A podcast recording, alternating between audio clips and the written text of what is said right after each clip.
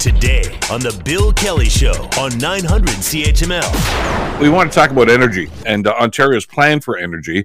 And uh, surprisingly, as a matter of fact, Ontario's plan for energy uh, is is not going to include nuclear power, at least not to the extent that some people suggest. Uh, Ontario's plan to uh, replace electricity generation with an aging nuclear plant that closes in 2025 uh, is is is well shocking to an awful lot of people because they say, you know, we're going to rely on natural gas, not nuclear power. And it's it's got a lot of, uh, of, of people shaking their heads and saying, "What's going on?" with you know, like 19th century thinking to try to resolve the problem. Uh, I want to bring uh, our next guest in, uh, Dr. Chris Keefer, is the president of the Canadians for Nuclear Energy, uh, and get his perspective on this. Uh, doctor, always a pleasure. Thanks so much for the time today. Great to have you with us. Oh, it's great to be back with you, Bill. Thanks for having let's, me. Let's talk a little bit about this because we we mentioned a few weeks ago before the the province outlined what they were going to do here that you know we've we've got a problem, of course, with supply, and we want to make sure that we're doing the right thing going forward. And and nuclear power seems to be the most logical solution. Uh, were you were you surprised by the announcement here that basically they're they're going to let these basically mothball uh, the plant and basically just go with uh, natural gas? Well, you know, sadly, I'm I'm not surprised. Um, we've known about this for some time now. The independent systems operator has been crystal clear that Pickering's massive output is going to be replaced uh, by natural gas. You know, just to give your your listeners a sense of what we're losing um, with Pickering going offline, it's the equivalent of all of our hydroelectricity capacity from Niagara Falls. So this is just a massive gaping hole that's going to be appearing in our grid. And the reason it's happening is really a, a failure of vision going back, I would say, several decades now. Um, you know, we're refurbishing um, all of our other nuclear reactors at Darlington and Bruce, which is a good thing. It's locking in this ultra low carbon power uh, until the 2060s. Um, and we have to remember Ontario has really achieved the holy grail of a deeply decarbonized grid. We're climate leaders, and we've done that with nuclear. We have about 65% of our electricity coming from nuclear, and that's what has gained us this enviable position, and we're about to lose it. We're going backwards uh, by burning natural gas, as you were mentioning. It it just it it boggles the imagination to think that they'd actually look at something like this. So you know, Pickering is going to go offline. This this is their plan uh, for in 2024 and be shut down, closing totally by 2025 right now. Uh, and and they're suggesting that they want some stability with the system, and you know because that's going to attract uh, investment in new businesses, and which kind of makes sense. I I can understand that, and that's that's a laudable goal. But as you just mentioned, though, Chris, they're, they're putting a big hole in the system here, and we're running the risk now of going back to the days of brownouts or blackouts, and, and I don't think anybody wants to go back there. No, absolutely. Um, you know, and that that is a real possibility. Um, you know, Ontario is a great place for businesses to come that want to use low carbon electricity. You know, that's all the rage with with ESG and other things like that. Um, and we've been an excellent location for that. Um, but as we lose so much of the gains we made by phasing out coal, by pivoting back to natural gas, um, it's it's really losing its luster that way, um, and and we're just going to be facing capacity shortfalls no matter what. There's recent rumblings from the IESO um, that basically as soon as we shut off Pickering, we're into a risky situation, and we're in a scramble now. And really, the fastest way to bring on new generation is to build natural gas plants. Um, that's a real shame because with a little bit of vision um, I think we can get around this. You know, our organization put out a report recently outlining a plan to life extend and refurbish the Pickering nuclear station as we're doing at Darlington and Bruce, and we really think that is the best way forward. People talk about, you know, Pickering as being an, an aging nuclear power plant. The thing about our CANDU reactors is that they have the potential for a midlife refurbishment. And again, we're doing that at Darlington and Bruce. After 30 or 40 years of operation, we can swap out the main components and get another 30 to 40 years out of these nuclear stations. And that really is the best bang for our buck. Um, it supports local industry. You know, we have a 96% made in Ontario supply chain with nuclear. So every dollar that we invest in this technology, we get a dollar 40 back and that's that's just you know in addition to the climate benefits and the clean air benefits we get from nuclear.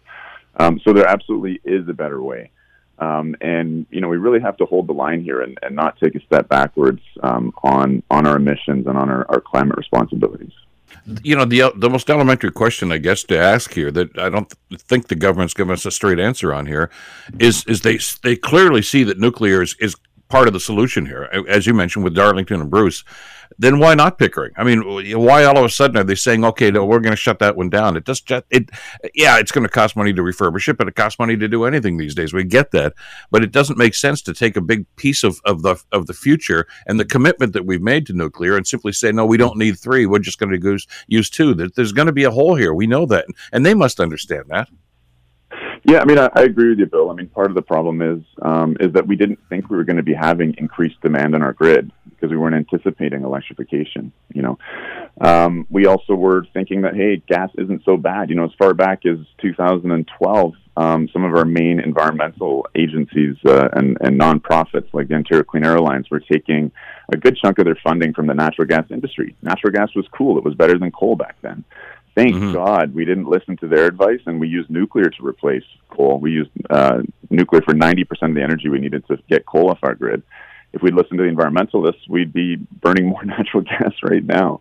You know, there's this fantasy, and, and you know, Doug Ford is being blamed a lot for canceling some of these Green Energy Act um, contracts for wind and solar and saying, hey, it's because you didn't um, allow more wind and solar to be built um, that we're going to be facing the shortfalls. And that's just absolutely not true because you can't replace nuclear, which is on 90% of the time. You know, it's essentially reliable, always on power. You can't replace that with something like wind and solar, which is at the whims of the weather. Um, so, you know, we're in a tough place, Bill. Um, you know, tough places call for, for dramatic actions. Um, and again, that's why we are calling for the refurbishment of the Pickering Nuclear Station. We have a, a long report, um, detailed policy report uh, out there at uh, c4ne.ca if, if your listeners are interested in looking at that you made an interesting point here, which is, I guess, at the at the root of, of the decision here, is that uh, there's going to be a lot of pressure on the grid in in the in the future, and we knew that. We haven't, you know, we've discussed it, but I haven't heard the government talk a whole lot about this right now. Their commitment to EVs uh, over the next couple of years is actually going to put an awful lot of pressure on the system, uh, which. And, and, I get that, and I think that's got to be a concern. I think a lot of people were, were worried about that when these commitments are being made. But by the same token, that doesn't mean we have to tear down the system that we have right now, does it? Well, you know, it's, it's relatively easy to make battery electric vehicles, and transportation is about 25% of our emissions. You know, it's we, we need to be making a transition in that direction. But if you don't have the juice to charge those vehicles, then you're going to have a lot of really upset commuters, um, and you're not going to have solved the problem. You know, we're seeing in places like California who are shutting down nuclear um, and relying increasingly on wind and solar um, that they're actually having such a strained grid that they have to put out warnings to California residents, hey, please don't charge your EV today uh, because we're facing brownouts and blackouts. You know, I don't think Ontarians want to be in that decision, and they don't need to be if we make the right choice and if we continue to support nuclear energy, which has, again, really been the backbone um, of the success that we've had here, both economically and, again, on, on a climate perspective. We've done what we need to do. Um, we need to continue to build out a very clean electricity grid. We need to refurbish Pickering. We need to build new large nuclear. Um, and that's really the way we've seen around the world. If you don't have endless hydroelectricity, the only large economies in the world that have mm-hmm. achieved deep decarbonization of their electricity have done so with nuclear who wins out of this? I mean, you, know, if we're going to do this, and that, that, seems to be the intention of the provincial government at this stage, environmentalists are concerned about this. Uh, uh, people in the industries are concerned about this, about the the, the, the possibility of, of, as you say, having interruptions in service again. And and and uh, uh you know, I, we all still remember the the blackouts, the brownouts, and and some of the horrific things that we had to go through. And and we relied on nuclear power uh, to get us out of that mess right now. And it just seems uh, incongruous that they just simply say, yeah, we're going to be fine with this, even though there's going to be increased pressure on this. Uh, obviously, people in the natural gas industry, I guess, are excited about this, but I don't see anybody else that's jumping up and down. Oh, I mean, absolutely. The natural gas industry stands to gain here, but that, that industry isn't in Ontario. We're going to be largely getting that gas from Western Canada and even more so from the fracked natural gas fields um, in, in America and the USA you know, and, and natural gas is getting pricey. We're seeing prices now that are higher than before the fracking revolution. They've gone up five times in the last two years. It's five times more expensive for that natural gas. And so even though the Pickering refurbishment is going to cost some money, we think that it's going to come in far below burning natural gas as baseload with these skyrocketing prices, which we really see no sign of coming down with, you know, more and more talk about needing to ship natural gas over to Europe to help them get off of Russian natural gas. Well, and and yeah, let's connect the dots here. Uh, you know, it was just yesterday that the prime minister and the German chancellor were talking about this, and and even though they've they've made a commitment to hydrogen, and okay, let's see what we can do about that. That's that's not going to happen tomorrow. That's a long term goal. We get that, but even you know, as they were breaking up the meeting, the, you know, the, the chancellor did say, yeah, but we still need your natural gas. We got to get it from someplace. So I mean, there's going to be pressure there uh, to start, as you say, to export this right now. And uh, yeah, and that, as you mentioned, that means the price is probably going to go up in one way, shape, or form. So, I mean, I'm I'm concerned about the long term viability of what the government's trying to propose here. No, you're going to see hydrogen used as a as a fig leaf, um, as a Trojan horse to sneak in more natural gas by the natural gas industry. That's absolutely what's going on. Hydrogen is a very difficult energy carrier, not an energy source. You know, you have to make hydrogen. That takes a lot of energy you know, Germany is shutting down three large nuclear plants this year for no reason. They have some of the best run nuclear plants in the world. And they're talking about replacing that by building a massive offshore wind farm in Newfoundland, um, electrolyzers, which convert that, that which convert water into hydrogen, turning it into ammonia, shipping it across the Atlantic, turning it back into hydrogen, and burning it on their grid to help back up their wind and solar. There's a far cheaper solution, and that's to keep running their nuclear plants in Germany. And the Canadian government should be championing nuclear energy and should be telling the Germans to come to their senses. I mean, they're facing the worst energy uh, crunch since the OPEC crisis, and they're shutting down their nuclear plants. We should not be aiding and abetting that with these hydrogen fantasies. Chris, why don't we? Why aren't we beating the drum about that? I mean, we were considered to be a, a world leader uh, with this technology. Uh, you know, th- there, there, was a day when you know people were knocking on our doors and say, "How do you guys do this?" Uh, I, the Prime Minister didn't even mention it when he was having discussions about energy with the German Chancellor over the last three days. You know, it's, it's really puzzling, Bill, because again, you know, we have a 96% made in Canada supply chain with our nuclear technology. It brings nothing but economic benefit to us. We produce about 14% of the world's uranium. And that's, you know, we talk about exporting hydrogen for climate. Our uranium offsets fully one third of Canada's total CO2 emissions every single year because it's used in carbon free nuclear plants domestically and internationally. So, you know, we really need a shift here. We need a visionary government that comes to its senses, that understands energy, and that champions this made in Canada solution that we have, not just for ourselves, but for the world. Pickering, so, I mean, Pickering itself, we should remind our listeners, Pickering plant alone uh, produces about 14% of Ontario's electricity right now. Uh, and, and they're suggesting that they're simply going to make that up with the, their investment into natural gas. But again, as you mentioned, they don't talk about the price here, and they don't talk about the impact this is going to have on consumers. Yeah, no, and, and as we are saying, natural gas prices are, are absolutely skyrocketing. You know, we're also facing, as you're saying, issues with supply chain.